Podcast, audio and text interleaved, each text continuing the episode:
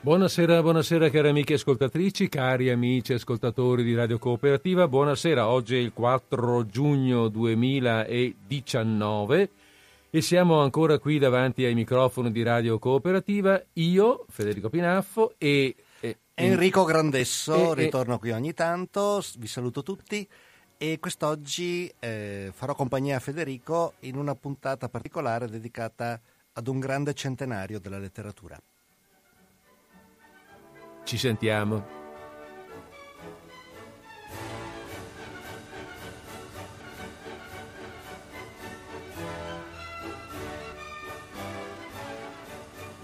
Ale, via, tan, tan, e via anche il e via anche la musica. Benissimo, eccoci qua. Allora, ciao Enrico. Buon, ciao Federico. Ben, ben, trovato, benvenuto tra di noi. Grazie. E hai già fatto un piccolo lancio, ma il lancio lo avevamo anche fatto eh, sul sito eh, per avvisare che oggi ci, saresti stato un nostro gradito ospite, nostro e mio graditissimo collaboratore, perché, perché dobbiamo trattare di un, appunto, di, una, di un personaggio molto importante della letteratura italiana. E direi che è probabilmente il centenario maggiore della nostra letteratura e uno dei maggiori della letteratura di tutto il mondo. Poi ci sono altri eh, grandi anniversari, ci sono i 200 anni della scrittura dell'infinito di Leopardi e qui ne parleremo in una delle prossime puntate. Eh, sono, c'è un grande anniversario um, che riguarda Leonardo da Vinci e ce ne sono altri, però qui parliamo di un grandissimo scrittore e un grandissimo testimone del Novecento e del dramma dell'Olocausto che è Primo Levi che è nato appunto nel 1919, luglio del 19 a Torino. No? Esatto, con precisione è nato il 31 di luglio del 19 ed è morto nell'87. E Primo Levi, eh, ebreo torinese, che nel, ehm, nel 43, dopo l'8 settembre, si era unito a delle brigate partigiane, arrestato dopo poche settimane, mandato nel eh, in un primo campo di concentramento diciamo, dove si radunavano eh, prigionieri a Fossoli, in provincia di Modena, e poi nell'inverno del 44 spedito assieme ad altri suoi 600, chiamiamoli così, compagni di sfortuna, ad Auschwitz, dove arrivò dopo un lunghissimo viaggio in treno. E lui visse ad Auschwitz per quasi un anno poi il 27 gennaio, come sappiamo, le truppe sovietiche liberarono Auschwitz e liberarono tutti i prigionieri di quel campo. Primo Levi racconta, eravamo partiti in 600, siamo sopravvissuti in 4. E eh, dopo essere tornati in maniera molto rocambolesca con un viaggio tut- del tutto particolare di cui tratteremo nella seconda parte di questa trasmissione, arrivò in Italia, arrivò a Torino, era così mal ridotto che all'inizio non fu riconosciuto dalla sua famiglia, e dopo un po' di tempo scrisse, ebbe l'esigenza di buttar fuori, di trasudare, di esprimere l'esperienza traumatica che aveva vissuto e che molti altri avevano vissuto con lui, tra l'altro la maggioranza non era stata così fortunata come era stato lui di sopravvivere, e scrisse questo romanzo testimonianza Se questo è un uomo. Il romanzo all'epoca fu rifiutato dai Naudi, da, una, da Natalia Ginsburg, anche se ebrea, venne pubblicato per una piccola editrice De Silva nel 1947, una piccola editrice di Torino, ed ebbe pochissimo effetto, pochissima diffusione. Primo Levi lo ripropose all'Einaudi dieci anni dopo, venne pubblicato nel 1958 e lì ebbe una diffusione enorme, fu letto e tradotto in tutto il mondo ed è uno dei grandi classici che testimonia e narra le vicende di un anno di vita vissuta nel campo di concentramento di Auschwitz, con molte riflessioni sulla Shoah e sul tentativo di genocidio perpetrato dalla Germania di Hitler, a cui anche l'Italia di Mussolini ha dato la sua mano, prima l'Italia mussoliniana, poi la Repubblica di Salò, il tentativo di sterminare tutti gli ebrei eh, viventi in Europa. Sì, e io... ne morirono 6 milioni faccio una piccola, così, un piccolo intervento per ricordare, no, cioè che eh, tu adesso dicevi dell'edizione del 58, no? quella, che avuto, quella, che poi ha avuto successo, sì. mh, eh, diciamo, e che ha avuto parecchie traduzioni.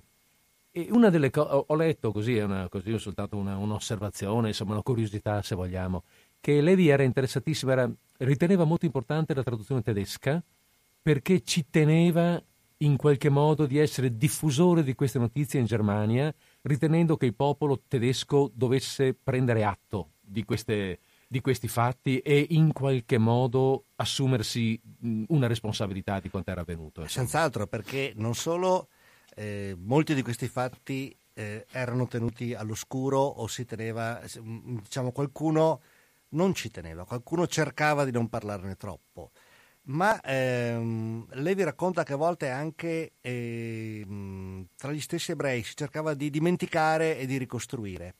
E lui invece ha il chiodo fisso, per fortuna ce l'ha perché è stato importantissimo, della testimonianza, che è una testimonianza umana, una testimonianza civile, una testimonianza di eh, un livello a cui l'uomo non deve più retrocedere, perché non dimentichiamoci che il suo romanzo cardine appunto si intitola Se questo è un uomo. Mm. È un titolo che potrebbe anche avere un punto interrogativo. Stranamente non ce l'ha. Però è una frase dubitativa e fa capire la risposta, fa capire cosa ne pensa Levi. Non pensiamo solo a Levi, pensiamo anche al prigioniero con sei numeri di mm. Auschwitz, che per un anno è solamente una serie di numeri, che non è nessuno, che impara ad Auschwitz che non deve pensare al futuro, lo, lo, lo ascolteremo poi, e deve solamente cercare di sopravvivere con uh, quel nulla che si ritrova. E in realtà una delle cose che appunto sono pesanti, cioè sono, sono chiare, nel, nel, chiare perché anche proprio chiaramente dichiarate, ecco, non è soltanto che siano sotto traccia. Eh, Levi dice che in una cosa sicuramente il, i tedeschi, quel, quella Germania è riuscita nei confronti degli ebrei, cioè o comunque nei confronti degli uomini che ha deciso di sottoporre alla sua, alla sua attenzione, fra virgolette. Ed è, ehm, disuma- cioè, l'opera di disumanizzazione, e cioè non soltanto la distruzione fisica, cioè l'uccisione sostanzialmente, ma proprio il far perdere umanità. E lui dice, in, adesso era, era, è un'intervista che ho letto da qualche parte, eh, dove dice che in questo eh, mh, vittime e carnefici sono in qualche modo vicini. Entrambi, cioè le, le, i carnefici si comportano da esseri che hanno perso l'umanità e, fan, e la fanno perdere loro, alle loro vittime. Ed è un, insomma, effettivamente, ed è un percorso, ed è un lungo percorso scientifico, eh, perfettamente descritto, um, come adesso dicevi, dicevi, Enrico proprio dei, dei numeri, no? Um, cioè quello proprio di far diventare l'uomo un numero, non solo perché te l'ho tatuato sul braccio e ti chiamo con quel, con quel nome, quindi non soltanto un fatto pratico, ma veramente farti sentire, far capire che tu ti senti veramente soltanto un numero, non ci sei più. Esattamente, e eh, questo è vero. Adesso io trago alcune di queste riflessioni da un convegno su Primo Levi a cui avevo partecipato la bellezza di 25 anni fa ad Assisi, nel, avevo partecipato nel 1994, però sono riflessioni ancora attuali, c'erano studiosi e spesso anche amici personali di Levi, ad esempio c'era eh, Giovanni Tesio, c'era Gabriella Poli che è stata la prima donna caporedattrice in Italia, era una, una caporedattrice della stampa di Torino. E eh, Torino, benché sia una grande città, è una città dove gli uomini di cultura si conoscono e diversi di loro eh, um, hanno collaborato alla stampa di un tempo, immagino collaborino anche alla stampa di oggi. E ehm, Gabriella Poli, eh, assieme a Giorgio Calcagno, altro giornalista importante della stampa, ha spesso intervistato Levi, Primo Levi. E lì c'era, c'era, anche un esponente delle, ehm, delle, comunità ebraiche italiane che ha parlato. E eh, si è parlato naturalmente molto di questa sua opera più conosciuta e eh, opera, diciamo, portante della sua narrativa.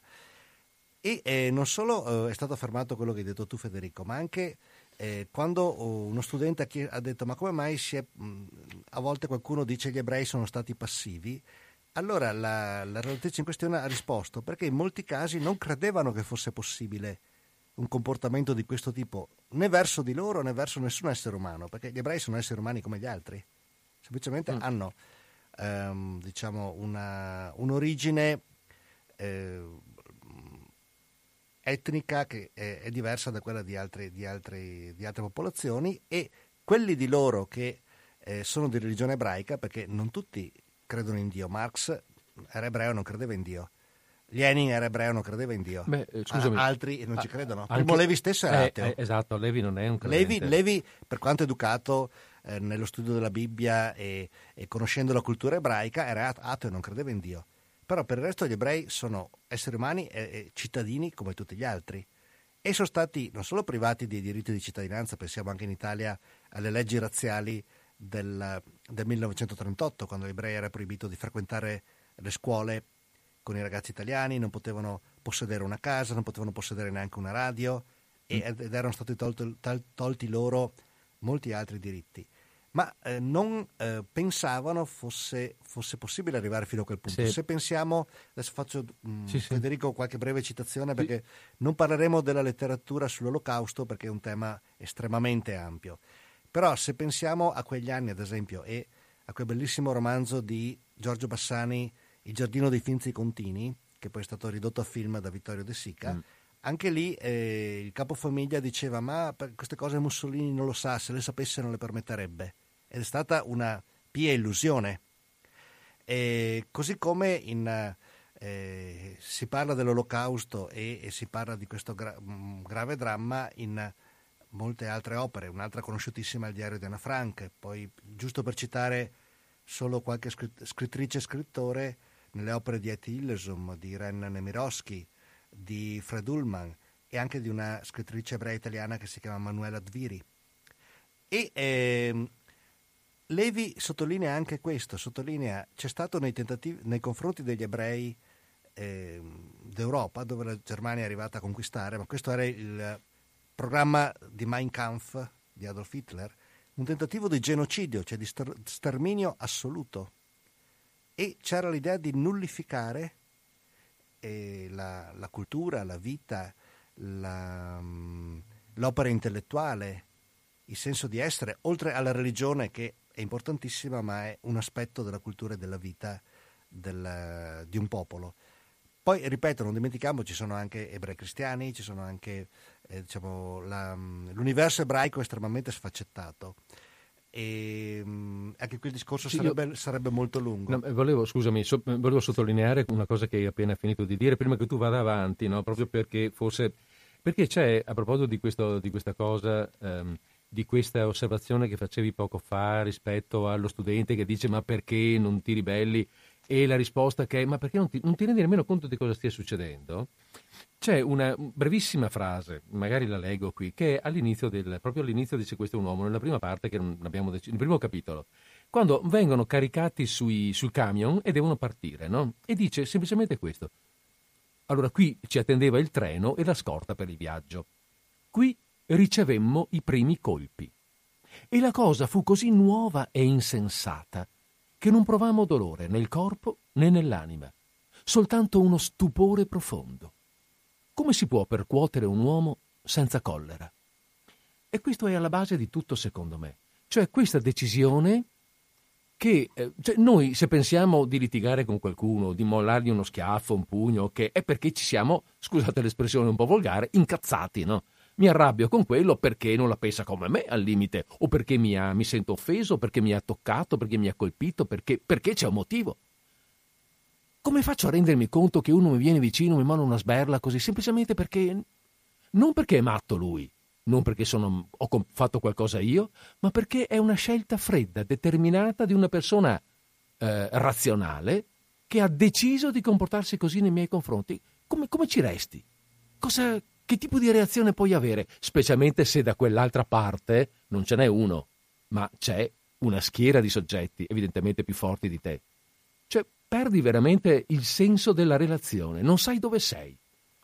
Allora, eh, aggiungiamo due cose, dopo quando voi iniziamo a leggere dei brani da Se questo è un uomo.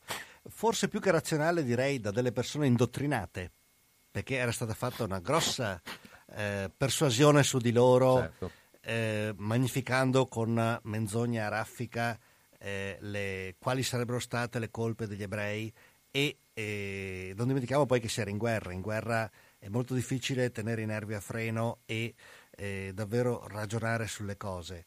Poi non dimentichiamo quando tu dicevi eh, gli ebrei eh, sono più forti, in genere le comunità ebraiche No, ebrei, erano allora, l'altra parte era sì, più forte. Comun- le, gli ebrei lì non erano armati. Non dimentichiamo che lo Stato di Israele nasce dopo la seconda guerra mondiale e quindi non avevano una Heimat di riferimento.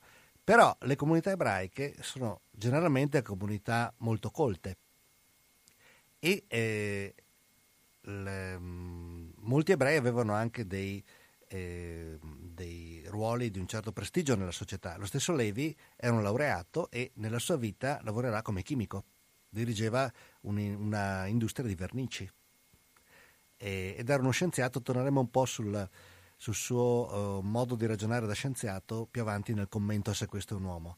E loro erano più forti da un punto di vista culturale e per il fatto che, qui cito un'idea gandiana, chi si oppone al violento senza violenza dimostra di essere più forte, mentre il violento non è un forte, il violento è un debole che è meglio armato o meglio equipaggiato.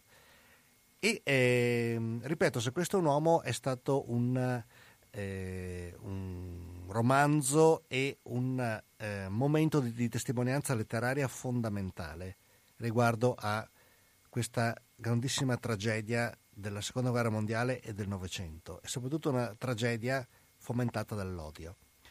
Oltre a questo, è un romanzo che ha avuto un grande successo perché Levi ha un grande dono narrativo. Sa scrivere, riesce a farsi leggere e eh, in eh, questo romanzo sa, eh, mm, diciamo, ehm, sa creare bene eh, i personaggi e proporli bene al pubblico e sa anche sviscerare molto bene i vari passi drammatici che eh, lui e i suoi compagni hanno dovuto compiere ad Auschwitz, sa sviscerare le orribili condizioni di vita, le riflessioni, in poche parole sa catturare il lettore, non è solamente una, un mero testimone che usa la scrittura. E questo senz'altro ha contribuito, è stata l'altra parte del, della, della, medaglia del, della grande diffusione e del grande successo del libro. Bene, eh, beh, beh, poi non ha scritto solo questi, evidentemente, mm, non so se poi vogliamo ne parleremo, parlarne. magari ne parliamo, okay. poi leggeremo anche dei passi da un secondo libro che spesso Einaudi ripubblica assieme a Se questo è un uomo, che è La tregua, che è un libro che parla del ritorno a casa.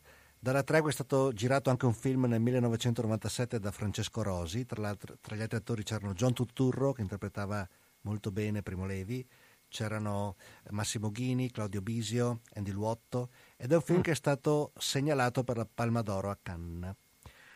È uno dei film che riguardano appunto la tragedia dell'Olocausto, in questo caso il, eh, il periodo post-Olocausto. Come altri film molto conosciuti sono La vita è bella di Roberto Benigni, sono Il bambino col, col pigiama a righe, Il pianista e ce ne sono altri. Eh allora, la, mm. comunque parleremo del, del Levi scrittore di altre opere prima di affrontare la tregua. Adesso ci dedichiamo alla lettura e al commento di alcuni passi di Se questo è un uomo. Federico, a te. Va bene, allora prendiamo da, da, dal secondo capitolo. I capitoli sono eh, tutti eh, titolati, diciamo, hanno un loro titolo che eh, in qualche modo indica, la, la, la, indica il contenuto. Ecco. Allora, il, questo è il secondo capitolo. Il primo capitolo si intitolava eh, il viaggio e descrive il momento dell'arresto e del viaggio, appunto, viaggio in treno in condizioni, vabbè, quelle condizioni che sappiamo più o meno, eh, fino, a, fino, a, Adesso vediamo fino a dove perché, eh, perché lo spiega nel secondo capitolo, appunto, che si intitola invece Sul fondo. Il viaggio non durò che una ventina di minuti scusate, devo, devo, ritornare indietro, no? perché adesso ho, de- ho, ho, parlato di un viaggio, adesso dico che il viaggio non durò che una ventina di minuti. No, il treno è arrivato dopo, mi pare che siano 4 o 6 giornate e adesso sono montati su un camion e hanno fatto una, un trasbordo. Questo, questo, ulti- questo viaggio del quale parliamo adesso è un trasbordo in camion. Il viaggio non durò che una ventina di minuti. Poi l'autocarro si è fermato e si è vista una grande porta e sopra una scritta vivamente illuminata. Il suo ricordo ancora mi percuote nei sogni. Arbeit macht frei. Il lavoro rende liberi. Siamo scesi. Ci hanno fatto entrare in una camera vasta e nuda, debolmente riscaldata. Che sete abbiamo. Il debole fruscio dell'acqua nei radiatori ci rende feroci. Sono quattro giorni che non beviamo Eppure c'è un rubinetto. Sopra un cartello che dice che è proibito bere perché l'acqua è inquinata. Sciocchezze. A me pare ovvio che il cartello è una beffa. Essi sanno che noi moriamo di sete e ci mettono in una camera e c'è un rubinetto e Wasser trinken verboten. Io bevo e incito i compagni a farlo, ma devo sputare. L'acqua è tiepida e dolciastra, ha l'odore di palude. Questo è l'inferno. Oggi, ai nostri giorni, l'inferno deve essere così. Una camera grande e vuota, e noi stanchi di stare in piedi, e c'è un rubinetto che gocciola e l'acqua non si può bere, e noi aspettiamo qualcosa di certamente terribile, e non succede niente. E continua a non succedere niente. Come pensare? Non si può più pensare. È come essere già morti. Qualcuno si siede per terra. Il tempo passa goccia a goccia. Non siamo morti. La porta si è aperta ed è entrata una SS. Sta fumando. Ci guarda senza fretta, chiede Wer kann Deutsch? Si fa avanti uno fra noi che non ho mai visto. Si chiama Flash. Sarà lui il nostro interprete. La SS fa un lungo discorso pacato. L'interprete traduce. Bisogna mettersi in fila per cinque a intervalli di due metri fra uomo e uomo. E poi bisogna spogliarsi e fare un fagotto degli abiti in un certo modo, gli indumenti di lana da una parte e tutto il resto dall'altra, togliersi le scarpe, ma far molta attenzione di non farcele rubare. Rubare da chi? Perché ci dovrebbero rubare le scarpe? E i nostri documenti, il poco che abbiamo in tasca, gli orologi. Tutti guardiamo l'interprete e l'interprete interrogò il tedesco. Il tedesco fumava e lo guardò da parte a parte come se fosse stato trasparente, come se nessuno avesse parlato. Non avevo mai visto uomini anziani nudi. Il signor Bergman portava il cinto erniario e chiese all'interprete se doveva posarlo. E l'interprete esitò. Ma il tedesco comprese e parlò seriamente all'interprete indicando qualcuno. Abbiamo visto l'interprete trangugiare e poi ha detto il maresciallo dice di deporre il cinto e che le sarà dato quello del signor Cohen. Si vedevano le parole uscire amare dalla bocca di Flash. Quello era il modo di ridere del tedesco. Poi viene un altro tedesco e ci dice di mettere le scarpe in un certo angolo e noi le mettiamo, perché ormai è finito e ci sentiamo fuori del mondo e l'unica cosa è obbedire. Viene uno con la scopa e scopa via tutte le scarpe, via, fuori dalla porta in un mucchio. È matto, le mescola tutte, 96 paia, poi saranno spaiate. La porta dà all'esterno. Entra un vento gelido e noi siamo nudi e ci copriamo il ventre con le braccia. Il vento sbatte e richiude la porta. Il tedesco la riapre e sta a vedere con aria assorta come ci contorciamo per ripararci dal vento uno dietro all'altro, poi se ne va e la richiude. Adesso è il secondo atto. Entrano con violenza quattro con rasoi, pennelli e tosatrici. Hanno pantaloni e giacche a righe, un numero cucito sul petto. Forse sono della specie di quegli altri di stasera. Stasera o ieri sera. Ma questi sono robusti e floridi. Noi facciamo molte domande. Loro invece ci agguantano e in un momento ci troviamo rasi e tosati. Che facce goffe abbiamo senza capelli. I quattro parlano una lingua che non sembra di questo mondo, certo non è tedesco. Io un poco il tedesco lo capisco. Finalmente si apre un'altra porta. Eccoci tutti chiusi, nudi, tosati e in piedi, coi piedi nell'acqua. È una sala di docce. Siamo soli. A poco a poco lo stupore si scioglie e parliamo, e tutti domandano e nessuno risponde. Se siamo nudi in una sala di docce vuol dire che faremo la doccia. Se faremo la doccia è perché non ci ammazzano ancora. E allora perché ci fanno stare in piedi? E non ci danno da bere? E nessuno ci spiega niente? E non abbiamo né scarpe né vestiti, ma siamo tutti nudi coi piedi nell'acqua e fa freddo ed è cinque giorni che viaggiamo e non possiamo neppure sederci. E le nostre donne? L'ingegner Levi mi chiede se penso che anche le nostre donne siano così come noi in questo momento e dove sono e se le potremo rivedere. Io rispondo che sì, perché lui è sposato e ha una bambina. Certo, le rivedremo. Ma ormai la mia idea è che tutto questo è una grande macchina per ridere di noi e vilipenderci. E poi è chiaro che ci uccidono. Chi crede di vivere è pazzo, vuol dire che c'è cascato. Io no. Io ho capito che presto sarà finita. Forse in questa stessa camera. Quando si saranno annoiati di vederci nudi, ballare da un piede all'altro e provare ogni tanto a sederci sul pavimento. Ma ci sono tre dita d'acqua fredda e non ci possiamo sedere. Andiamo in su e in giù senza costrutto e parliamo, ciascuno parla con tutti gli altri. Questo fa molto chiasso. Si apre la porta. Entra un tedesco, è il maresciallo di prima. Parla breve. L'interprete traduce. Il maresciallo dice che dovete fare silenzio, perché questa non è una scuola rabbinica. Si vedono le parole non sue, le parole cattive torcergli la bocca uscendo, come se sputasse un boccone disgustoso. Lo preghiamo di chiedergli che cosa aspettiamo, quanto tempo ancora staremo qui, delle nostre donne, tutto. Ma lui dice di no, che non vuol chiedere. Questo flash, che si adatta molto a malincuore a tradurre in italiano frasi tedesche piene di gelo e rifiuta di volgere in tedesco le nostre domande perché sa che è inutile, è un ebreo tedesco sulla cinquantina, che porta in viso la grossa cicatrice di una ferita riportata combattendo contro gli italiani sul Piave.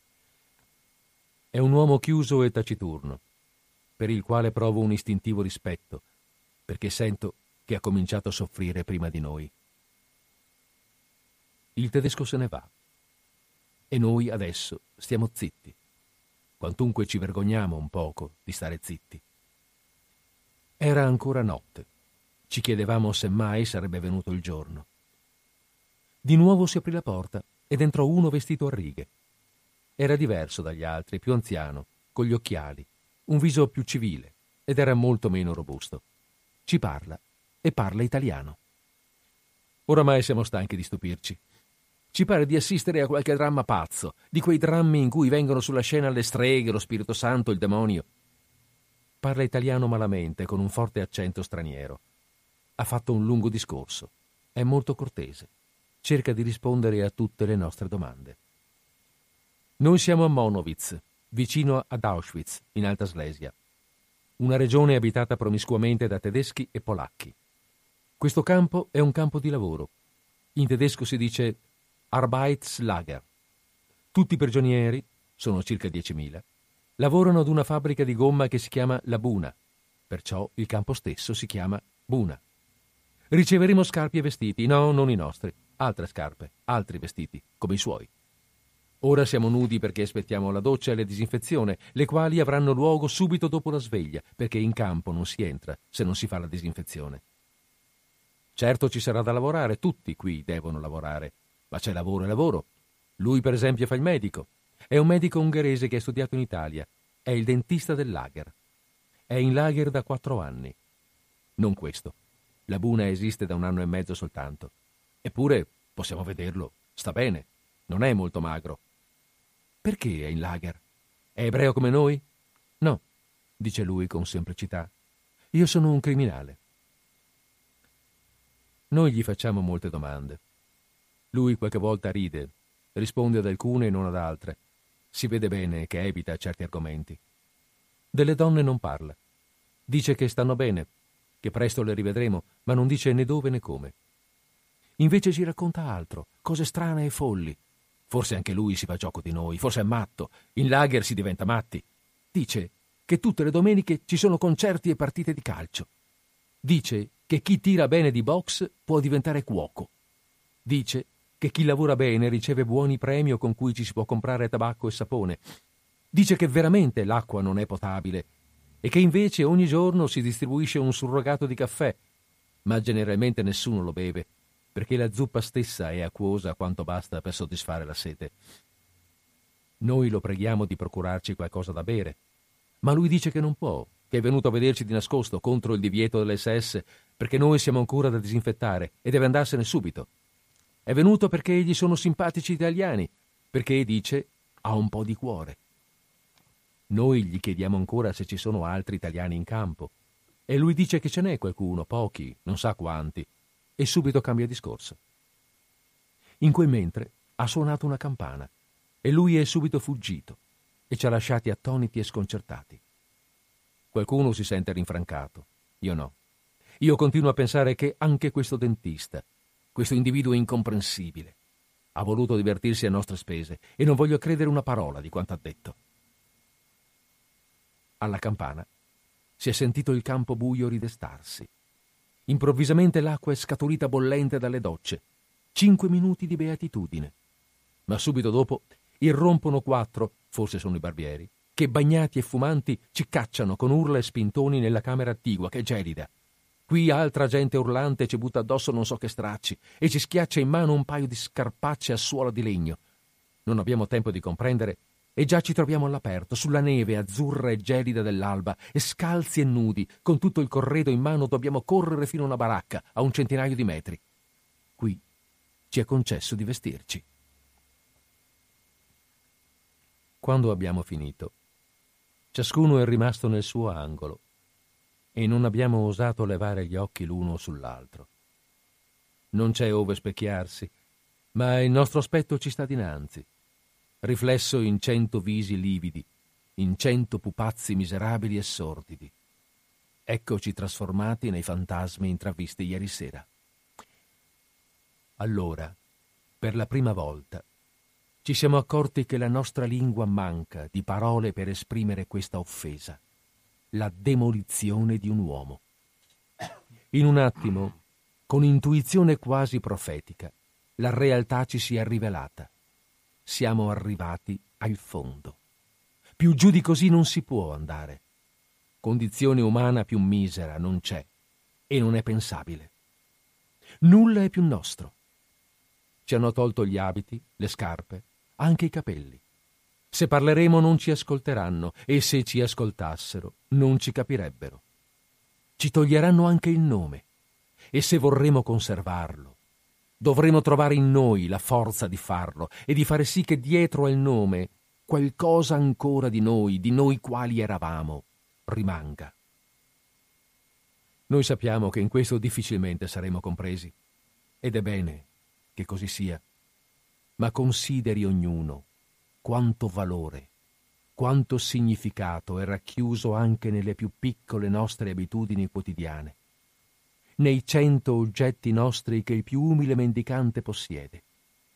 Un fazzoletto, una vecchia lettera, la fotografia di una persona cara.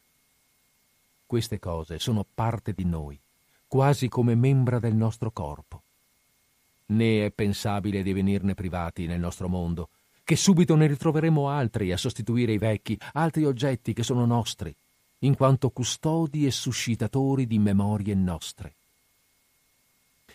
Si immagini ora un uomo a cui, insieme con le persone amate, vengano tolti la sua casa, le sue abitudini, i suoi abiti, tutto infine, letteralmente tutto quanto possiede. Sarà un uomo vuoto, ridotto a sofferenza e bisogno dimentico di, ne- di dignità e discernimento, poiché accade facilmente a chi ha perso tutto di perdere se stesso. Tale quindi che si potrà a cuor leggero decidere della sua vita o morte al di fuori di ogni senso di affinità umana, nel caso più fortunato, in base ad un puro giudizio di utilità.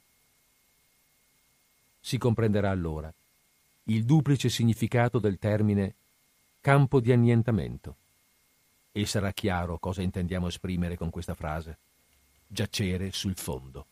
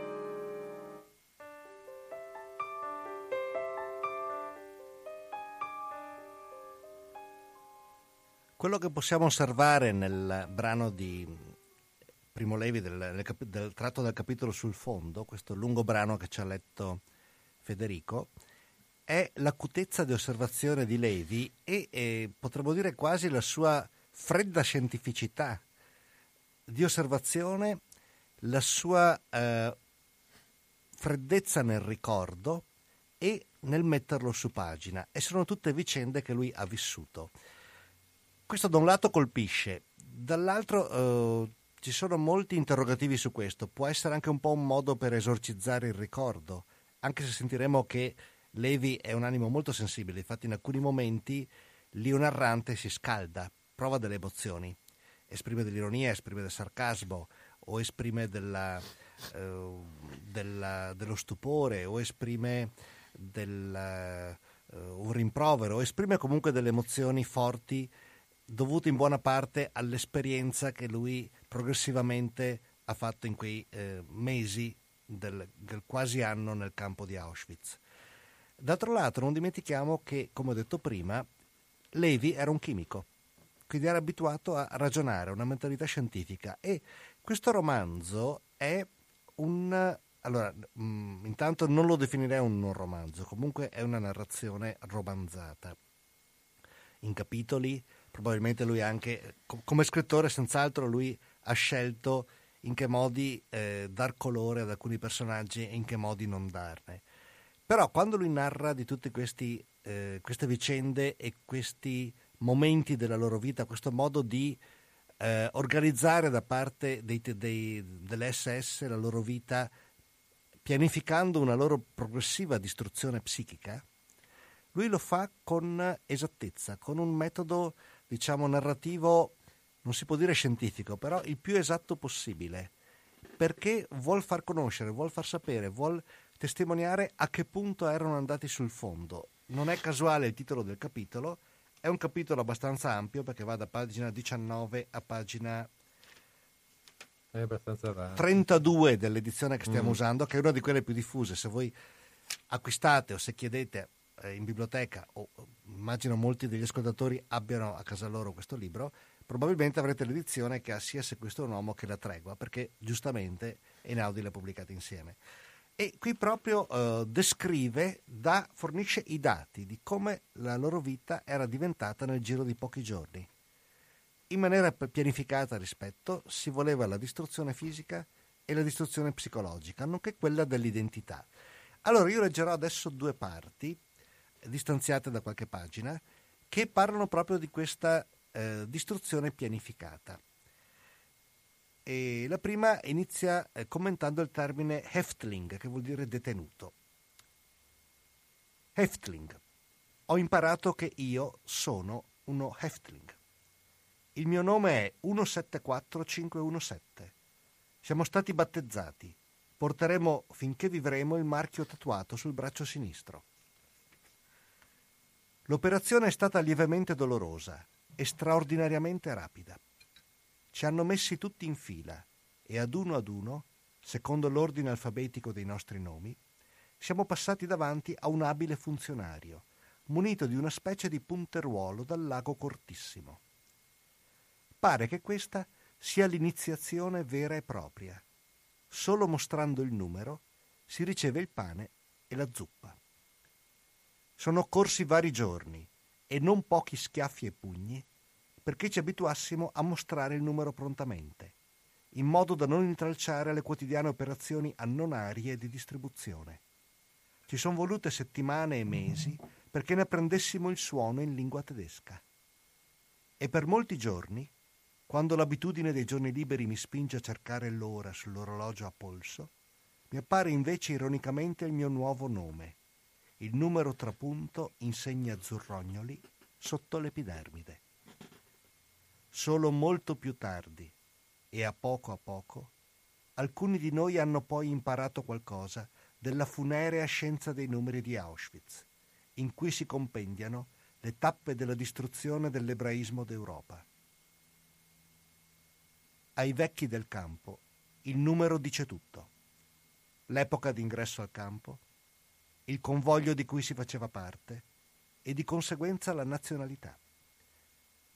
ognuno tratterà con rispetto i numeri dal 30.000 all'80.000. Non sono più che qualche centinaio e contrassegnano i pochi superstiti dei ghetti polacchi. Conviene aprire bene gli occhi quando si entra in relazioni commerciali con un 116.000 o un 117.000. Sono ridotti ormai a una quarantina, ma si tratta dei greci di Salonicco. Non bisogna lasciarsi mettere nel sacco. Quanto ai numeri grossi, essi comportano una nota di essenziale comicità, come avviene per i termini matricola o coscritto nella vita normale. Il grosso numero tipico è un individuo panciuto, docile e scemo, a cui puoi far credere che all'infermeria distribuiscono scarpe di cuoio per individui dai piedi delicati e convincerlo a corrervi e a lasciarti la sua gamella di zuppa in custodia. Gli puoi vendere un cucchiaio per tre razioni di pane. Lo puoi mandare dal più feroce dei capò a chiedergli, è successo a me, se è vero che il, tu- che il suo Kartoffelschelk comando, il comando pelatura patate, e se è possibile esservi arruolati.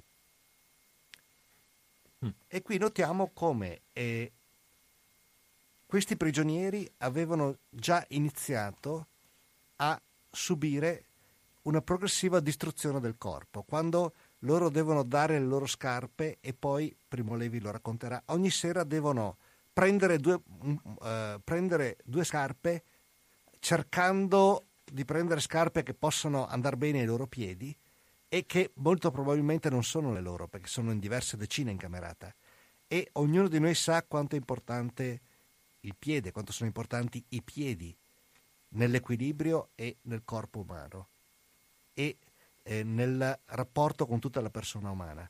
Così come abbiamo sentito il freddo che subivano, eh, avranno condizioni estremamente dure, dormivano in due in cuccetta e uno ognuno che dormiva nella cuccetta aveva vicino a sé i, i, i piedi dell'altro che dormiva girato dall'altra parte.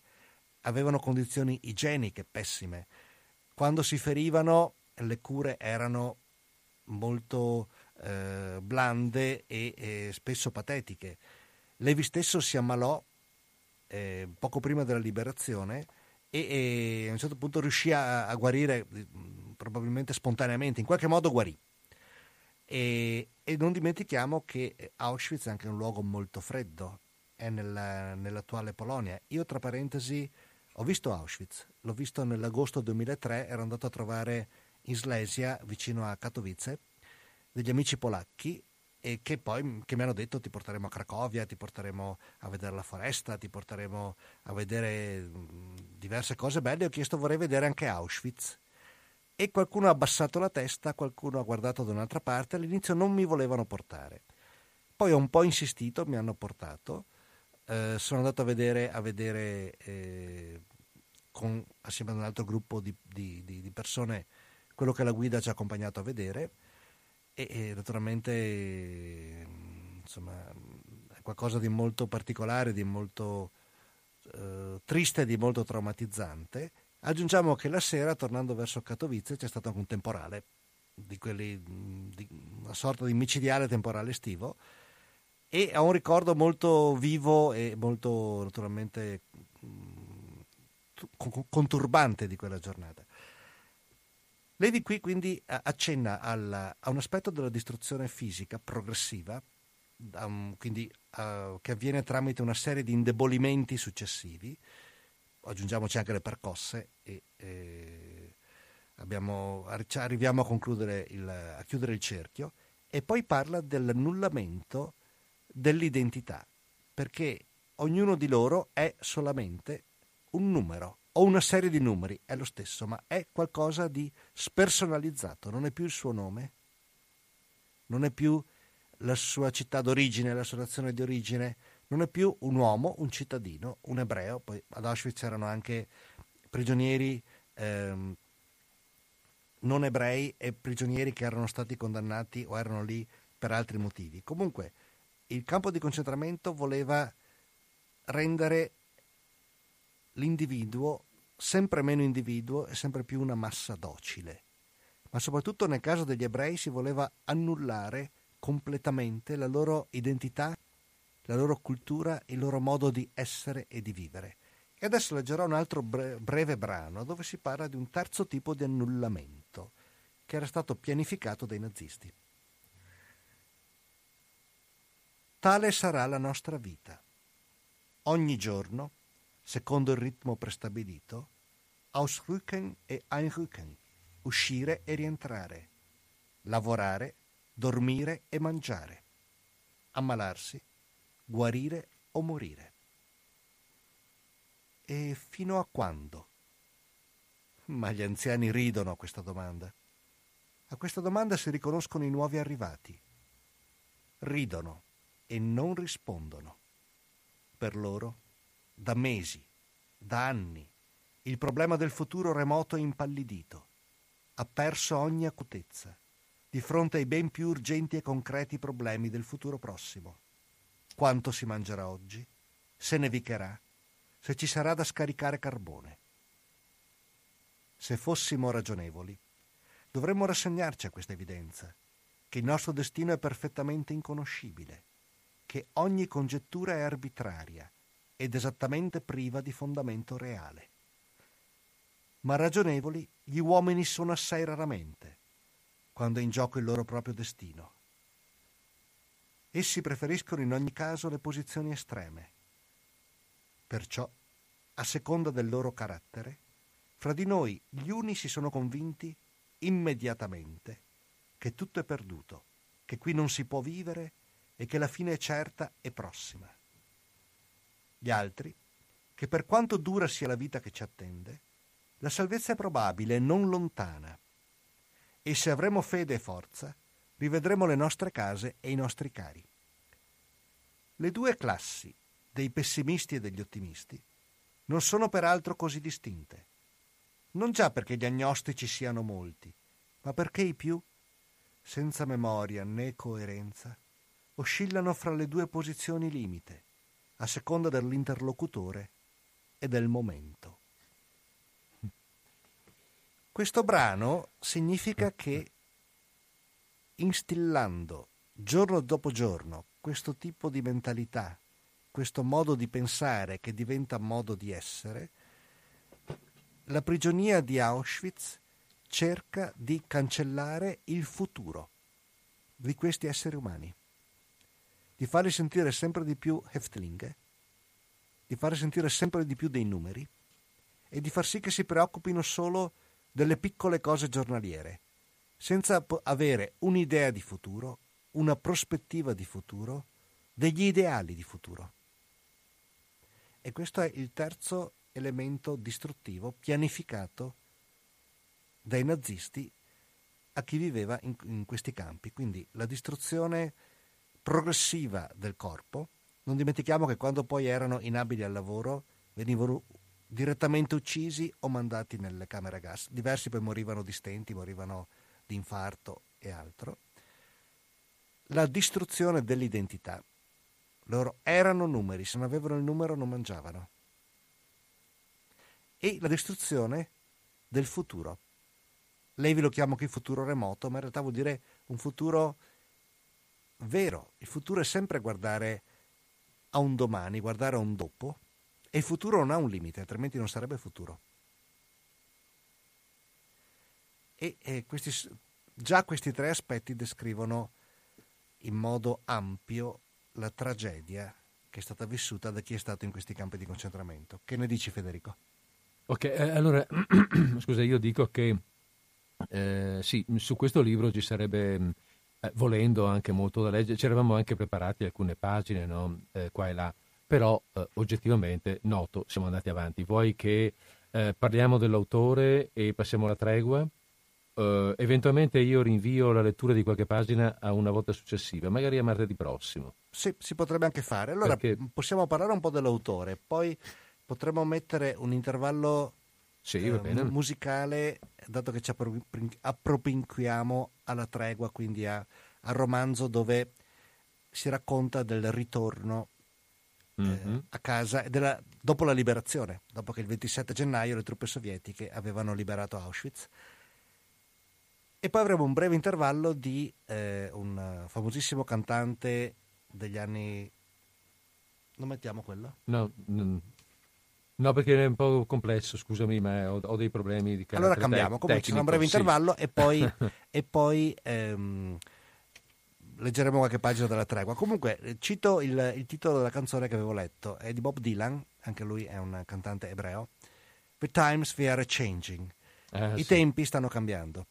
Questo era il sogno degli anni 60. Bob Dylan era nato negli anni 40 negli Stati Uniti, che non erano stati invasi, che eh, hanno dato un ampio contributo di soldati, di armi, di cibo, eccetera, alla seconda guerra mondiale, però non hanno avuto l'invasione loro, eh, nel loro territorio. Però eh, naturalmente eh, gli statunitensi, in particolare gli ebrei che vivevano negli Stati Uniti, erano molto preoccupati per le notizie che giungevano dall'Europa. E, mh, I tempi inizieranno a cambiare, qualcosa inizierà a cambiare dopo che Auschwitz viene liberato dai eh, sovietici. Ricordiamo che pochi mesi dopo, cioè il 9 maggio del 1945, la Germania si arrende, firma il trattato di resa. Pochi giorni prima, il 30 aprile, Hitler e sua moglie Eva, Braun si erano suicidati eh, nel bunker del- di Hitler a Berlino. Comunque progressivamente eh, la Germania, stretta nella tenaglia del- eh, degli alleati da ovest e dei russi ehm, e di tutta l'Unione Sovietica da, da est, aveva, eh, cioè, era ridotta agli ultimi eh, stremi di resistenza. Ehm, e quindi insomma, mh, la guerra eh, si avviava alla vittoria da parte degli alleati. E in quei giorni si incontrano a Yalta ehm, le- Churchill, Roosevelt Stalin. e Stalin per spartirsi quella- quello- l'Europa ed il mondo in termini di influenza politica ed economica. Quello che eh, si può dire di Levi ancora è questo. Dunque, Levi eh, pubblicherà ehm, La tregua, che appunto è mm, considerato una sorta di seguito di Se questo è un uomo, e che eh, racconta piano piano il ritorno a una vita sempre meno assurda, sempre meno angosciante, sempre meno eh, oggetto di distruzioni, di minacce, di percosse e eh, che pian piano si eh, avvia alla libertà e che si avvia per un percorso molto particolare attraverso la Russia, attraverso l'Est Europa, al ritorno in Italia e a Torino, la sua città, ne- al ritorno nella sua famiglia. Poi, oltre alla tregua, Levi scriverà altre opere. E ne accenniamo solo perché anche qui eventualmente, in particolare uno dei romanzi di cui dirò, meriterebbe una trasmissione a sé. Allora, molte di queste opere sono ispirate alla tragedia di Auschwitz, I sommersi salvati, Se non ora quando, no- ed altre. Non dimentichiamo che Primo Levi fu sempre attivo nel parlare alle scuole, nel svolgere conferenze, nel testimoniare anche in pubblico quello che lui visse.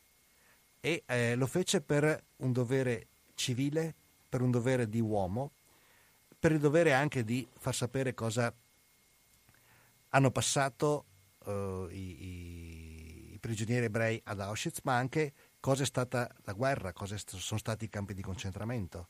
Levi, Primo Levi è un testimone dell'umanità, di tutta l'umanità. E eh, queste opere sono opere che fanno molto eh, riflettere. Tra l'altro, a riguardo di testimonianza della guerra, non dobbiamo dimenticare che Primo Levi fu grandissimo amico di Mario Rigoni Stern. Rigoni Stern visse altre esperienze, aveva combattuto eh, sul fronte russo come sergente degli alpini, poi anche lui fece eh, circa 20 mesi di campo di concentramento perché non volle aderire alla Repubblica di Salò. I due si conobbero, si stimarono, si frequentarono. Poi Levi ha anche scritto una, um, un libro molto particolare eh, ispirato dalla, dalla um, tradizione ebraica della, della sua famiglia, Il sistema periodico, che è un libro oh, diciamo, oh, molto bello ma anche molto originale perché eh, ci sono una serie di, di personaggi che traggono ispirazione da un elemento chimico. E poi un altro libro molto bello, eh, su che appunto sare- sarebbe, eh, mi auguro si possa fare una trasmissione, è La chiave a stella. La chiave a stella uscì nel 78 ed è un libro di tutt'altro genere, un libro che parla del Torino industriale e, e parla della- di operai, parla di eh, meccanici. La chiave a stella è una- una- Eh sì. un oggetto che usano, usano i meccanici. Una chiave a stella. Appunto. Esatto. e eh, è stato una sorta di romanzo un po' fuori tempo che mh, diciamo, si può scrivere alla letteratura industriale, quella di cui mm. negli anni eh, 60 avevano parlato Volponi, Parise, Ottieri e altri, Bianciardi.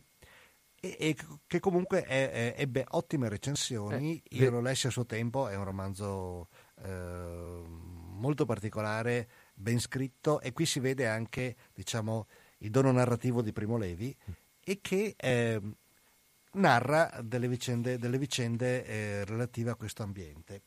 È un romanzo che vinse nel luglio del 79 il premio Strega. Questo per dire, poi lascio la parola a Federico, che eh, Primo Levi, come Mario Rigoni Stern e come altri scrittori, Rebora, Svevo, per dirne solo un paio, spesso sono scrittori eh, che eh, sono legati per il grande pubblico a un'opera. Per Stern è Il sergente nella neve. Eh, per Rebora in genere i frammenti lirici, oppure si è legati al fatto che si è convertito e a 51 anni è stato ordinato sacerdote. Per Italo Svevo alla coscienza di Zeno. Però hanno composto anche altre opere. Non sono solo gli scrittori di un unico romanzo o di una singola opera. Certo, qualcuno può dire eh, Rigoni Stern ha composto un unico grande romanzo con tutte le sue opere. Qui si potrebbe discutere, forse sì, forse no. Ma non è solo lo scrittore del Sergente della Neve, è anche l'autore di quel capolavoro che è la storia di Tönle, di Arboreto Selvatico e di, di altre opere. Così come Rebor ha composto anche i canti anonimi, anche i canti dell'infermità. Italo Svevo aveva composto due romanzi, Una vita e senilità, totalmente ignorati no, e, e in parte castigati dalla critica quando uscirono, che però in realtà sono due bei romanzi, da cui si intravede piano piano eh, lo, lo, Zeno Cosini, protagonista del, della sua ultima opera. Così per Primo Levi va ricordato che è stato uno scrittore a tutto tondo, non solo lo scrittore di queste testimonianze drammatiche così fondamentali e così, e così, importanti. Sì, giustamente, se posso, scusami sì, sì, sì. Enrico, intervenire, no, perché tu prima hai giustamente ricordato uh, il premio Strega alla chiave a stella, però qui ho un piccolo elenco che ho sotto mano, cioè, ha vinto il Campiello con Se questo è un uomo, ha vinto un Campiello con Se non ora quando, ha vinto un Viareggio, cioè, voglio dire, eh, ha scritto molto e ha anche stato riconosciuto, quindi c'è, un, un dire, c'è un'autorevolezza di scrittore in lui, insomma, non è soltanto l'autore, non è solo il testimone di quell'evento. Sì, ecco. diciamo che questo, che grazie al cielo è stato premiato dalla critica e dal successo di pubblico. Svevo durante la sua vita sappiamo che eh, non è stato affatto, appena i lettori si sono accorti della sua opera è morto in un incidente stradale nel 28. Clemente Rebor è stato considerato un poeta secondario fino a agli ultimi anni della sua vita quando era stato colpito da una grave paralisi. Altri scrittori sono stati riscoperti postumi. Primo Levi, dopo aver dovuto attendere 11 anni per ripubblicare Se questo è un uomo, grazie al cielo è stato riconosciuto e ha avuto anche quindi modo di eh, testimoniare a un pubblico molto vasto la sua esperienza. Primo Levi non guardava al successo, non guardava alla, alla, all'apparenza, non guardava, come avrebbe fatto.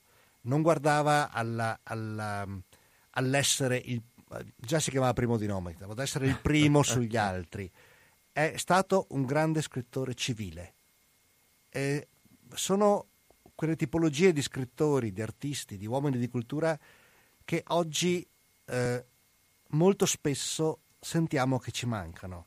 Oggi in cui vediamo molti intellettuali, forse così, eh, che, che, forse la loro ricerca intellettuale sta marcendo un po' come la, la frutta dopo un certo numero di giorni, che sono molto più in televisione che non in biblioteca a studiare o nel loro studio a fare ricerche e oggi sì, magari qualcuno può pensare che Mauro Corona sia un grande scrittore, glielo lasciamo pensare, però questi sono stati i grandi scrittori, grandi scrittori e grandi uomini. Allora, no, eh, quello che, eh, beh, diciamo, abbiamo fatto questo passaggio, abbiamo un po' presentato l'autore, passiamo siccome avevamo previsto di passare un, al secondo romanzo, La tregua, che è legato a Se questo è un uomo, nel senso che Se questo è un uomo narra, eh, narra mm, l'anno circa eh, di Auschwitz, La tregua narra i mesi di viaggio per il ritorno ed è una... Ehm, io non, sarò sincero, non l'ho letto tutto, non l'ho letto dei brani a suo tempo. E ha dei momenti di, di di dramma e dei momenti di ironia, dei momenti quasi, quasi di divertimento in un certo senso. Si sente che nonostante il viaggio sia assurdo, c'è la descrizione della burocrazia russa che è qualcosa, che è qualcosa di straordinario. Dice quanto i tedeschi erano che ti contavano sette volte e non ti eri mai mosso da là, tanto i russi proprio tu puoi anche sparire, ritornare, rivedere, può darsi che ci sei, non ci sei, parte sto treno, forse sì, non so. Insomma, ehm, c'è questa, questa, questa, diversità che in un certo senso, nella quale in qualche modo lui eh, ci si quasi ritrova, nonostante che, voglio dire, ci siano delle descrizioni particolari, avevamo pensato di scegliere un capitolo, qui il verso sud, che è quello che poi è seguito dal capitolo verso nord, nel quale gli dicono, dopo essere stato non so quanto tempo in un certo luogo, adesso finalmente arriverà il treno che vi porta a casa, fanno una settimana, quattro giorni, cinque di, di viaggio verso Odessa e improvvisamente li fermano, li montano su un altro treno e tornano indietro. E vanno dove? Non si sa, verso lo sconfinato nord della Russia, per cui eh, chiaramente insomma, la, la, i, gli, le emozioni e le sensazioni sono diverse, però mi sembra che ci sia che ci sia da parte sua perlomeno uno spirito diverso nel narrare. Sì, infatti qui ci sono dei momenti di leggerezza, dipinti quasi ad acquarello, dei eh, momenti di hilarità, anche di comicità, e dei eh, tratti di incanto che fanno arrivare al pubblico l'emozione della liberazione progressiva. Esatto. La liberazione c'era stata, eh, politicamente c'era stata, militarmente c'era stata, è una progressiva liberazione dell'animo perché comunque non sono più prigionieri, sono ex prigionieri, sono ritornati uomini e pian piano a tentoni in qualche modo, così in maniera eh, ruspante, strampalata, fantasiosa, però ormai in quei momenti possono accettare che la vita diventi anche gioco, arrivano lentamente al ritorno a casa, in un'Europa che piano piano si stava ricostruendo dalle enormi e terribili macerie della guerra. Allora, mh, eh, allora, prendo da questo capitolo che, ma veramente, eh, mentre andavamo avanti, Enrico, mi veniva da pensare che io quasi quasi lo riprendo questo libro, perché ci sono alcuni passaggi veramente, veramente belli, in particolare questa pagina che avevamo previsto di leggere, che salteremo perché non ce la facciamo, che io la voglio raccontare ai nostri, ai nostri ascoltatori. questa, questa del canto di Ulisse. Sì, magari leggi qualche riga. Eh, No, lo voglio proprio leggere tutto, perché è troppo bello, troppo... No, adesso prendiamo dalla tregua e prendiamo da questo capitolo in cui appunto, che vi, ho, uh, cui vi avevo accennato prima, verso sud. Mm, vediamo un po' questo andare verso sud. Abbiamo ancora una ventina di minuti davanti a noi, facciamo un po' di lettura, due chiacchiere e, e procediamo. Ok, allora, verso sud da La tregua di Primo Levi. Avevo camminato per ore nell'aria meravigliosa del mattino, aspirandola come una medicina fino in fondo ai miei polmoni malconci.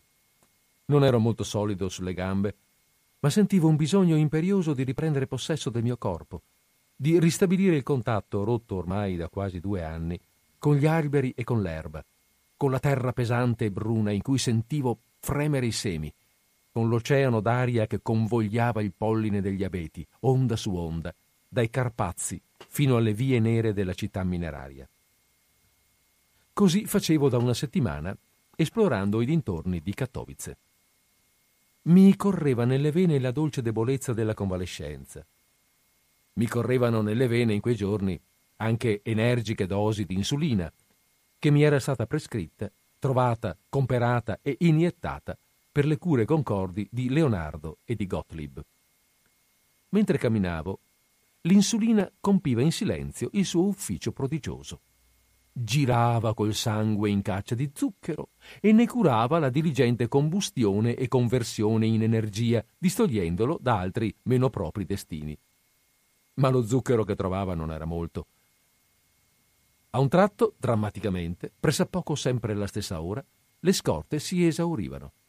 Allora le gambe mi si piegavano sotto, vedevo tutto farsi nero ed ero costretto a sedermi a terra dove mi trovavo, gelato e sopraffatto da un attacco di fame furiosa. Qui soccorrevano le opere e i doni della mia terza potatrice, Maria Fiodorovna prima. Di tas- cavavo di tasca un pacchetto di glucosio e lo trangugiavo con ingordigia. Dopo pochi minuti la luce ritornava, il sole si rifaceva caldo e potevo riprendere il cammino. Ritornando quel mattino al campo, vi trovai una scena inconsueta. In mezzo al piazzale stava il capitano Jegorov, circondato da una densa folla di italiani. Teneva in mano una grossa pistola a tamburo, che però gli serviva soltanto a sottolineare con ampi gesti i passaggi salienti del discorso che stava facendo. Del suo discorso si capiva assai poco. Essenzialmente due parole, perché le ripeteva sovente, ma queste due parole erano messaggi celestiali. Ripatriazia e Odiessa. Il rimpatrio via Odessa, dunque, il ritorno. L'intero campo perse istantaneamente la testa.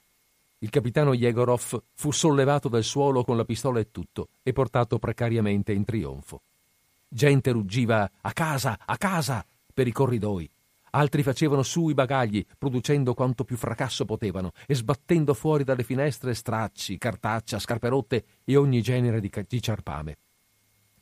In poche ore tutto il campo si svuotò, sotto gli occhi olimpici dei russi. Chi andava in città a congedarsi dalla ragazza, chi in pura e semplice bordata di baldoria, chi a spendere gli ultimi sloti in provviste per il viaggio e in altri più futili modi.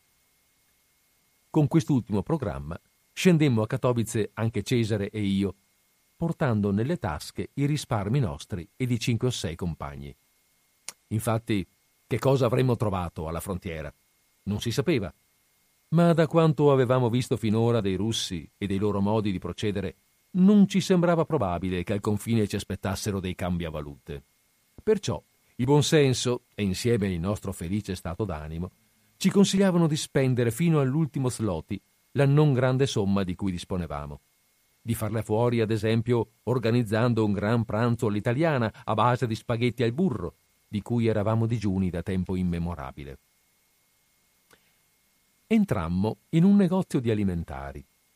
Mettemmo sul banco tutti i nostri averi e spiegammo del nostro meglio alla bottegaia le nostre intenzioni. Io le dissi, come d'abitudine, che parlavo tedesco ma non ero tedesco, che eravamo italiani in partenza e che volevamo comprare spaghetti, burro, sale, uova, fragole e zucchero nelle proporzioni più opportune e per un ammontare di 63 zlotti, non uno di più né uno di meno. La bottegaia era una vecchietta grinzosa dall'aria bisbetica e diffidente. Ci guardò attentamente attraverso gli occhiali di tartaruga e poi ci disse chiaro e tondo, in ottimo tedesco, che secondo lei non eravamo italiani proprio per niente. Prima di tutto parlavamo tedesco, anche se piuttosto male. E poi principalmente gli italiani hanno i capelli neri e gli occhi appassionati, e noi né gli uni né gli altri. Tutt'al più poteva concederci di essere croati. Anzi, ora che ci pensava, aveva proprio incontrato dei croati che ci somigliavano. Eravamo croati, la cosa era fuori discussione. Ero abbastanza seccato e le dissi bruscamente che italiani eravamo, le piacesse o no, ebrei italiani, uno di Roma e uno di Torino, che venivamo da Auschwitz e andavamo a casa e volevamo comperare e pagare e non perdere tempo in fandonie. Ebrei di Auschwitz? Lo sguardo della vecchia si ammorbidì. Perfino le rughe sembrarono distendersi. Allora era un'altra faccenda. Ci fece passare nel retrobottega ci fece sedere, ci offerse due bicchieri di birra autentica e senza por tempo in mezzo ci raccontò con orgoglio la sua storia favolosa, la sua epopea, vicina nel tempo, ma già ampiamente trasfigurata in canzone di gesta, affinata e polita da innumerevoli ripetizioni. Era consapevole di Auschwitz e tutto quanto riguardava Auschwitz la interessava perché aveva rischiato di andarci. Non era polacca, era tedesca a suo tempo teneva bottega a Berlino con suo marito. A loro Hitler non era mai piaciuto e forse erano stati troppo incauti nel lasciar trapelare fra il vicinato queste loro opinioni singolari. Nel 1935 suo marito era stato portato via dalla Gestapo e non ne aveva mai più saputo niente. Era stato un grande dolore, ma mangiare bisogna. E lei aveva continuato nel suo commercio fino al 38 quando Hitler, der Lump, aveva fatto alla radio il famoso discorso in cui dichiarava che voleva fare la guerra. Allora lei si era indignata e gli aveva scritto. Gli aveva scritto personalmente al signor Adolf Hitler, cancelliere del Reich, Berlino, mandandogli una lunga lettera in cui gli consigliava fermamente di non fare la guerra perché troppe persone sarebbero morte. E inoltre gli dimostrava che se l'avesse fatta l'avrebbe perduta, perché la Germania non poteva vincere contro tutto il mondo e anche un bambino l'avrebbe capito. Aveva firmato con nome, cognome e indirizzo, poi si era messa ad aspettare. Cinque giorni dopo erano venute le camicie brune e col pretesto di fare una perquisizione le avevano saccheggiato e sconquassato casa e bottega. Cosa avevano trovato? Nulla. Lei non faceva della politica, soltanto la minuta della lettera. Due settimane dopo l'avevano chiamata alla Gestapo. Pensava che l'avrebbero picchiata e spedita in lager. Invece l'avevano trattata con disprezzo sguaiato. Le avevano detto che, no, che avrebbero dovuto impiccarla, ma si erano convinti che lei era solo una eine alte blöde Ziege, una vecchia stupida capra, e che per lei la corda sarebbe stata sprecata. Però le avevano ritirato la licenza di commercio e l'avevano espulsa da Berlino. Aveva vivacchiato in Slesia di borsa nera e di espedienti finché, secondo le sue previsioni, i tedeschi non avevano perso la guerra. Allora, poiché tutto il vicinato sapeva quello che lei aveva fatto, le autorità polacche non avevano tardato a concederle la licenza per un negozio di commestibili. Così ora viveva in pace, fortificata dal pensiero di quanto migliore sarebbe stato il mondo se i grandi della terra avessero seguito i suoi consigli. Cioè, beh, sembra una bellissima storia questa della vecchia che ha scritto personalmente a Hitler non sta a far guerra. Beh, senz'altro è un personaggio eh, da un lato diciamo semplice, un personaggio che si può incontrare come altri, da un lato è una donna coraggiosa, una cittadina, una donna della forte identità e che non ha paura di comunicare, di scrivere al potere. E qui vediamo il potere di una dittatura cos'è. A volte lo sono anche alcuni politici nella democrazia. Non faccio riferimenti ad oggi, per carità. Però in una dittatura si sa che non è consentito un pensiero diverso da chi sta governando e quindi questa signora, con molto coraggio, ma anche con una certa dose di eh, baldanza da un lato e di come posso dire, di ehm, Quasi, eh, sprezzo del pericolo esatto, dall'altro, sì. gli scrive e, e la, la, um, le camicie brune prima e la Gestapo poi la cacciano via, dopo averle appunto eh, distrutto la casa, distrutto il negozio. E comunque lei eh, è un'oppositrice di Hitler che poi rimane viva e viene ricompensata esatto. alla fine. È un bel personaggio, ci sono anche dei personaggi sì. a loro modo eroici eh, che hanno lottato per un'idea e che eh, vengono ricordate sia in Se questo è un uomo, ancora di più nella tregua, che appunto parla di, un momento, di, di, di momenti di rinascita. Anche perché durante questo lunghissimo viaggio sono tante le persone che si incontrano. Assolutamente. Cui, e son, ed è tutta gente che ha alle spalle una storia, un vissuto pesante, per cui ci sono molte cose da raccontare, appunto. Sì, sì. E anche per Primo Levi vale, vale quanto ehm, alcuni scrittori hanno detto e critici hanno detto riguardo al, ai racconti e ai romanzi sulla resistenza. Cioè, dopo la seconda guerra mondiale, in Italia, come anche nel, in buona parte d'Europa, molti scrittori avevano l'urgenza di dire, di raccontare, mm. di dire cosa era successo. E molti scrittori che hanno oh, combattuto la resistenza o che hanno avuto vicino a sé persone che l'hanno combattuta hanno narrato queste vicende. Qui Primo Levi ha naturalmente l'urgenza di narrare e questi personaggi sono molto verosimili, sono molto vividi, sembra di poterli eh, vedere, toccare con mano, li si immagina molto facilmente e, e sono pieni di colore. Allora, eh, ne ho, altro, ho due ragazze da raccontare. Bene. Io le racconto perché le trovano, eh, sono, sono, fermi in, eh, in, una, mm, eh, in, una, sala d'aspetto di stazione, un sacco di gente, stravaccati lì, si, c'è, chi si fa, c'è chi si fa il tè, chi, insomma, stanno aspettando e non sanno bene cosa staranno aspettando perché il treno parte, non parte, forse parte, parte domani, cioè, sono lì. E ci sono queste due ragazze e, e, loro c'è questo Cesare che è romano che vorrebbe attaccare bottone, però non conosce la lingua. E allora dice, eh, insomma, cerca di farsi aiutare da, c'è che aiutare da primo, appunto, a attaccare bottone con le ragazze. Le ragazze sono ebree, ma sono ebree eh, orientali che parlano Yiddish. Lo Yiddish loro non lo parlano più, gli ebrei italiani non, non lo parlavano più e quindi si aiutano con un tedesco masticato. Per cui eh, io leggo anche le parole scritte in, in, questa lingua che in realtà non è corretto, non è né tedesco né Yiddish, è un, è un tedesco masticato in Yiddish, per cui non importa, io le leggo per dare l'idea così di una parola strana che esce, poi c'è la traduzione. Però. Insomma, non è l'Yiddish che tu parli normalmente. No, esatto, non è Yiddish e neanche il, tede- e neanche il tedesco per cui... esatto. allora, la luce del giorno svaniva con estrema lentezza, prima rosea, poi viola, poi grigia. Seguì lo splendore argenteo di un tiepido plenilunio. Accanto a noi, che fumavano e discorrevano vivacemente, sedevano su una cassetta di legno due ragazze vestite di nero, molto giovani. Parlavano fra loro, non in russo, bensì in Yiddish. Capisci cosa dicono? chiese Cesare. Qualche parola. Dai allora, attacca, vedi se ci stanno.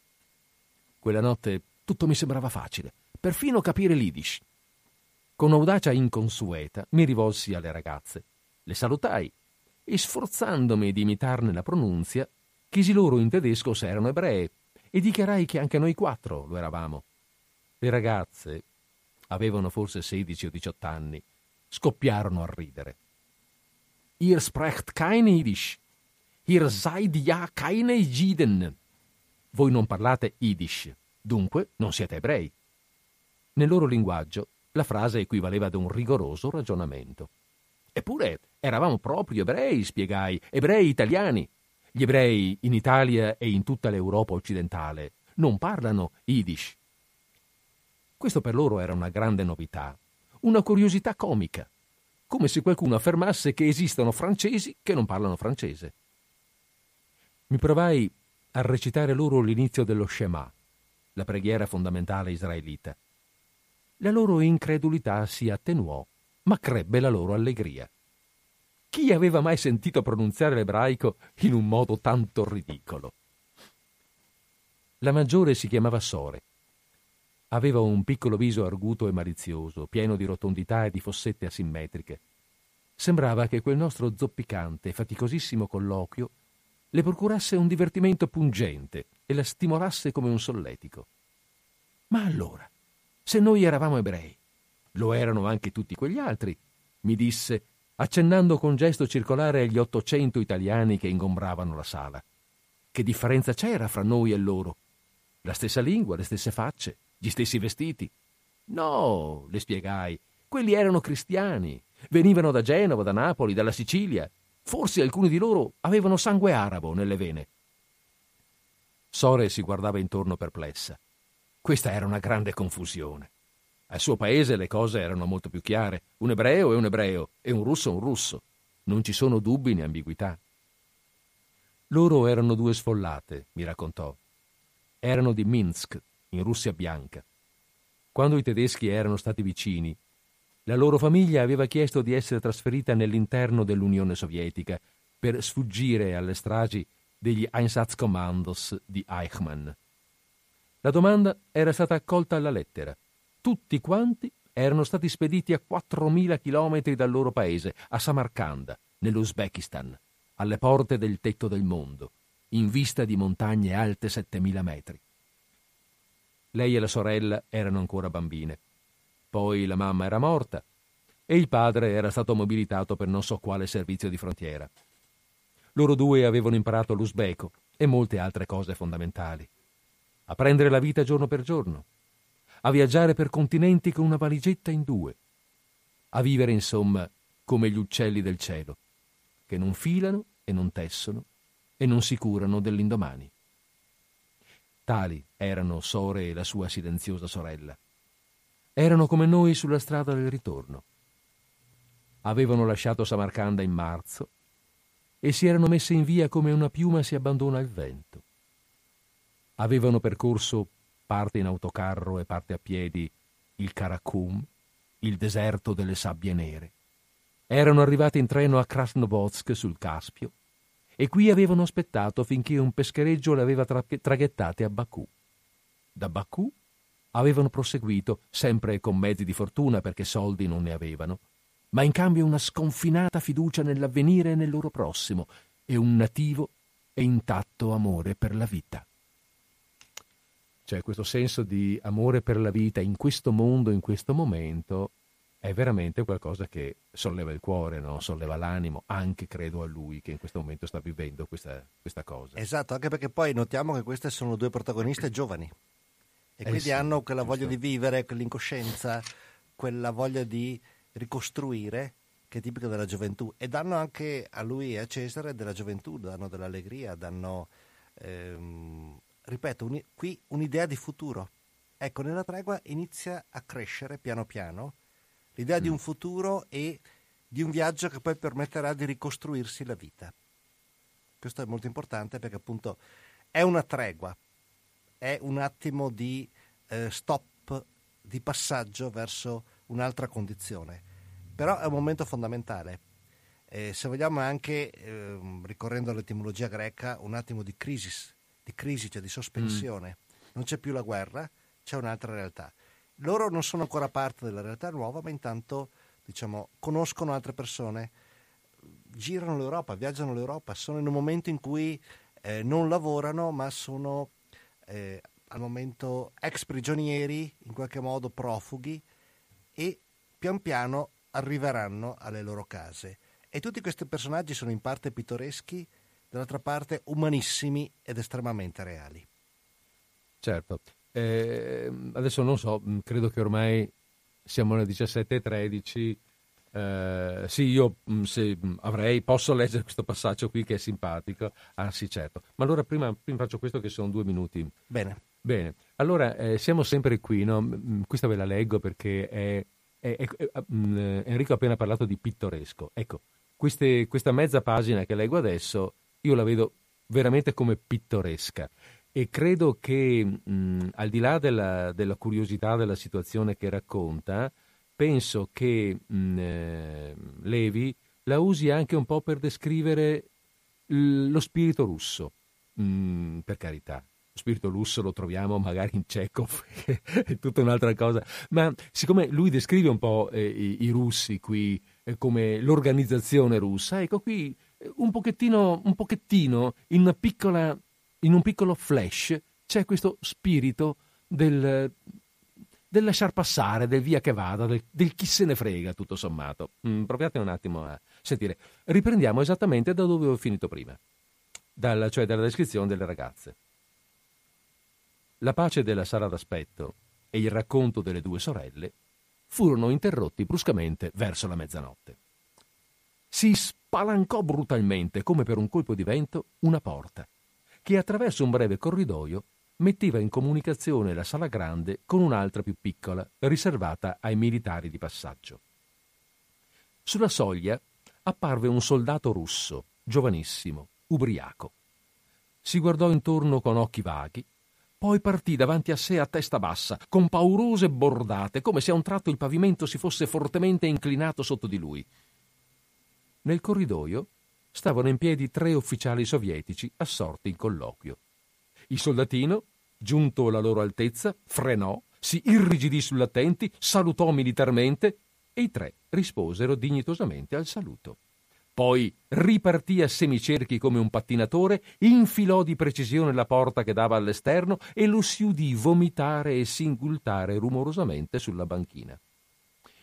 Rientrò con passo un po' meno incerto, salutò di nuovo i tre ufficiali impassibili e sparì. Dopo un quarto d'ora, la scena si ripeté identica come in un incubo. Ingresso drammatico, pausa, saluto, frettoloso percorso sghembo fra le gambe dei dormienti verso l'aria aperta, scarico, ritorno, saluto, e così di seguito per infinite volte, a intervalli regolari, senza che mai i tre gli dedicassero altro che una distratta occhiata e un corretto saluto con la mano alla visiera è molto simpatica anche questa, no? Sì, un giovane personaggio anche qui. Insomma, sì, che... ma anche questa storia dei tre ufficiali superiori che si vedono questo soldatino ubriaco che passa continuamente davanti e che però ha la freschezza di fermarsi davanti agli ufficiali e salutarli. Esatto. E, loro, e, loro, sempre che gli rispondono lo salutano anziché prenderlo a calcio in culo per dire sì. a un certo momento. È un saluto ed è un omaggio, però anche queste pagine fanno vedere molto chiaramente che la guerra è finita. Ah, sì, e certo. quindi che c'è, eh, se c'è da in qualche momento un po' di, di, di, di rilassamento, rilassamento diciamo, ci eh. si smolla un po' è per questo. Allora, siamo in conclusione e dico le ultime cose, poi lascio a Federico anche per ricordare i programmi di radio cooperativa che seguiranno la puntata che sta per concludersi. Allora, ringrazio Federico per avermi invitato uh, in questa puntata a non tanto commemorare quanto a ricordare e a far sentire assieme a lui la voce di Primo Levi, perché è una voce che non morirà mai, è una voce importante, fondamentale, è una voce vera ed è una voce militante per tutta l'umanità, che ha testimoniato la tragedia della Shoah, ha testimoniato la, la, tragedia della guerra, ha testimoniato quali sono stati i frutti dell'odio e con la sua opera ha fatto comprendere il valore della vita e perché è necessario cercare di affrontare la vita, di vivere conoscendosi, costruendo e amandosi tra le popolazioni. Queste testimonianze sono davvero fondamentali e mi auguro che il più possibile quest'anno si parli di lui, della sua opera e si rifletta su quanto ha scritto e anche sull'esperienza che ha vissuto, perché appunto esperienze drammatiche come, come la sua nel, nel, campo di sterminio di Auschwitz e esperienze di guerra non si ripetano più.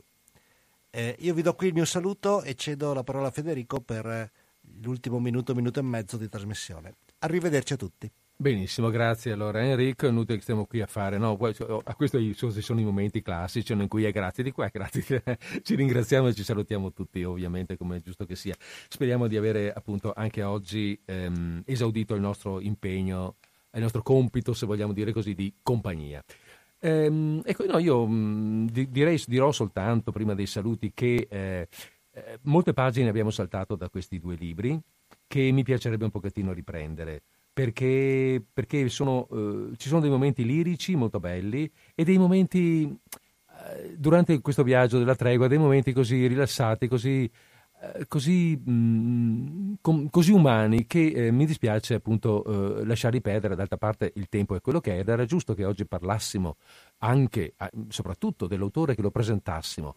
E questa presentazione ci può proprio servire proprio per la lettura un po' più ampia magari di eh, altre pagine in un altro momento. Vediamo esattamente se la settimana prossima o più avanti. Al momento non mi resta che eh, salutarvi, ehm, augurarvi una buona conclusione di martedì, una buona conclusione di settimana e darvi appuntamento per martedì prossimo con Disordine Sparso.